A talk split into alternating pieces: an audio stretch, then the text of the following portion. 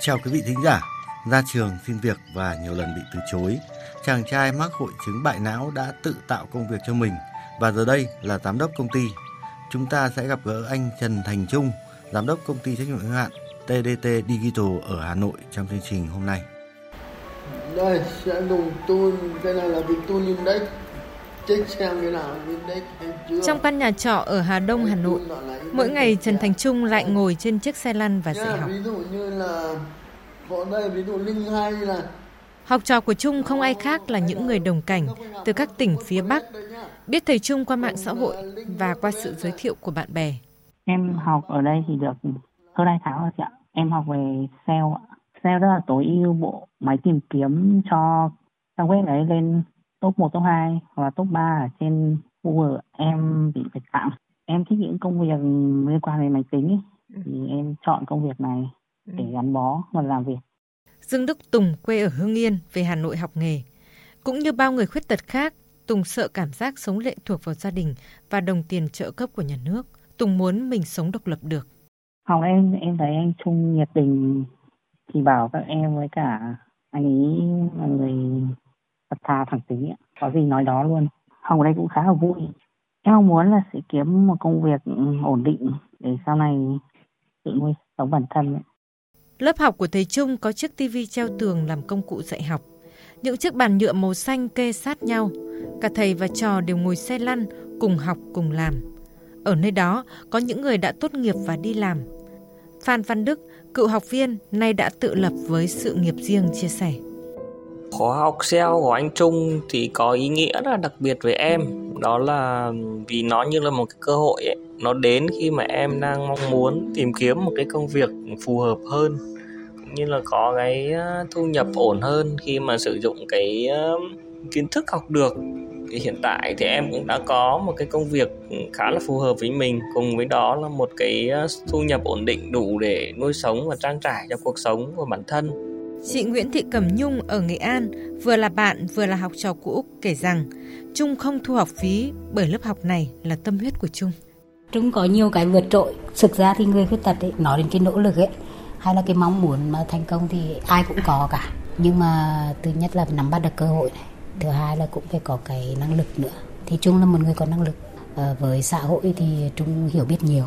Nói như vợ Trung nhận xét là anh khôn. Những người đồng cảnh, những người trong cộng đồng thì bọn mình sẵn sàng giúp đỡ được cái gì là giúp đỡ. Kể cả việc đào tạo nghề ấy, thì mình cũng nói chuyện với Trung. Bây giờ người khuyết tật người ta cần nhất là một cái nghề, phải cho người ta một cái nghề.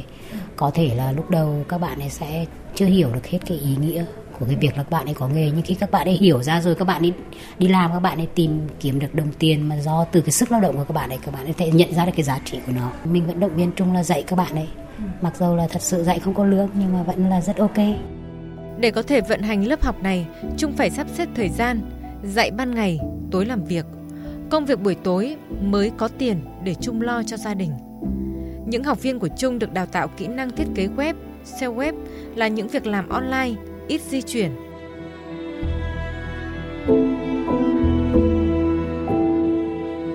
Thưa quý vị thính giả, năm hai không hai hai, Trần Thành Trung, giám đốc công ty trách nhiệm hữu hạn tê đê tê Digital đã được Ủy ban Trung ương Hội Liên hiệp Thanh niên trao tặng bằng khen thanh niên khuyết tật tiêu biểu, được vinh danh trong chương trình Tỏa sáng nghị lực Việt Nam. Vâng, xin chào Trần Thành Trung. Hãy kể cho chúng tôi biết một ngày làm việc của bạn là như thế nào.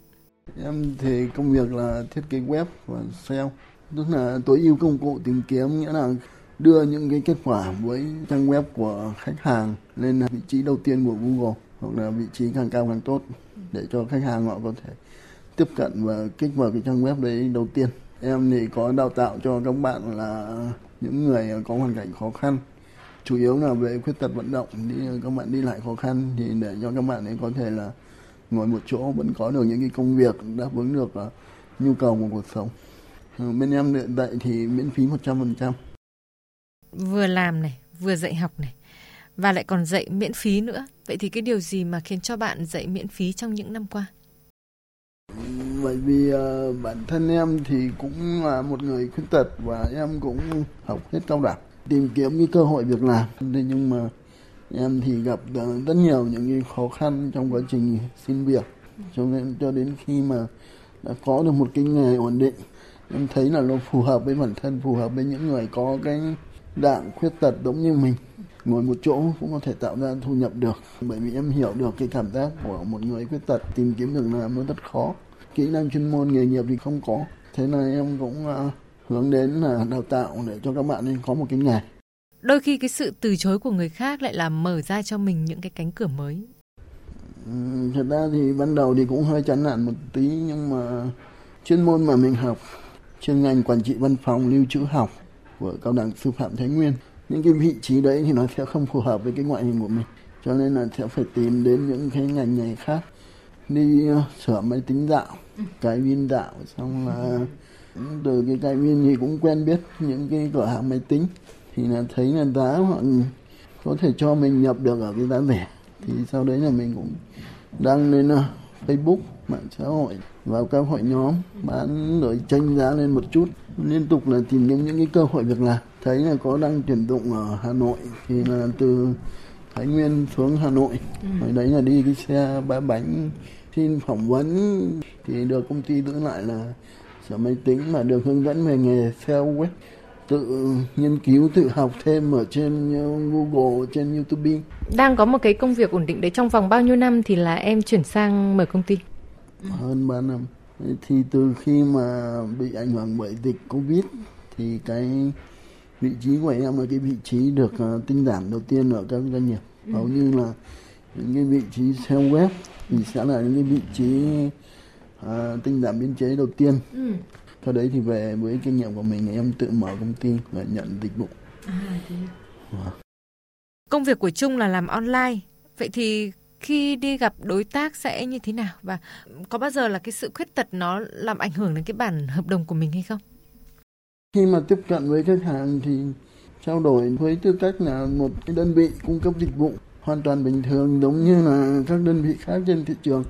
Chỉ cho đến khi mà khách hàng yêu cầu là gặp mặt để ký hợp đồng hoặc là trao đổi đó thêm thì mới thấy em là người khuyết tật. Thì thường là khách họ sẽ yêu cầu là đến chỗ họ, em vẫn có thể di chuyển các thứ đến bình thường. Khi đến thì họ mới phát hiện là người khuyết tật thì họ bảo là sao không nói để mà họ chủ động đến. Thì bản thân em cũng nói hẳn làm dịch vụ thì đa phần sẽ đến, một phần cũng là thể hiện cái sự cầu thị của bên cung cấp dịch vụ, và một phần cũng là để tìm hiểu cái lĩnh vực hoạt động của cái bên doanh nghiệp đối tác khách hàng.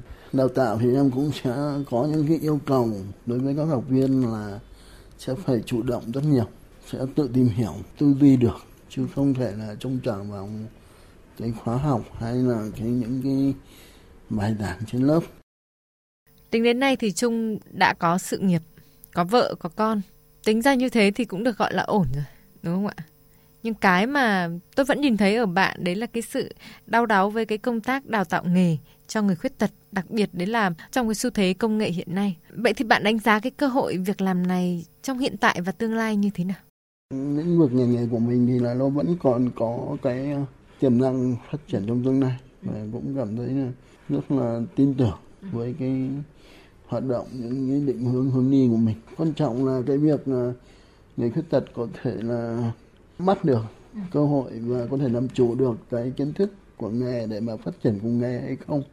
Từ đầu năm đến giờ thì cái nhu cầu học việc của các bạn khuyết tật, rồi các bạn biết đến em thì cũng tương đối lớn, thì cũng đã trao đổi và liên hệ với khá nhiều các đơn vị tài trợ, mong muốn là có một cái mặt bằng để có thể là mở rộng được cái quy mô đào tạo hơn. Thì từ trước đến giờ thì em vẫn rất là mong muốn là có xây dựng được cho một cái mô hình đào tạo cho các bạn khuyết tật để các bạn có được một cái nghề ổn định.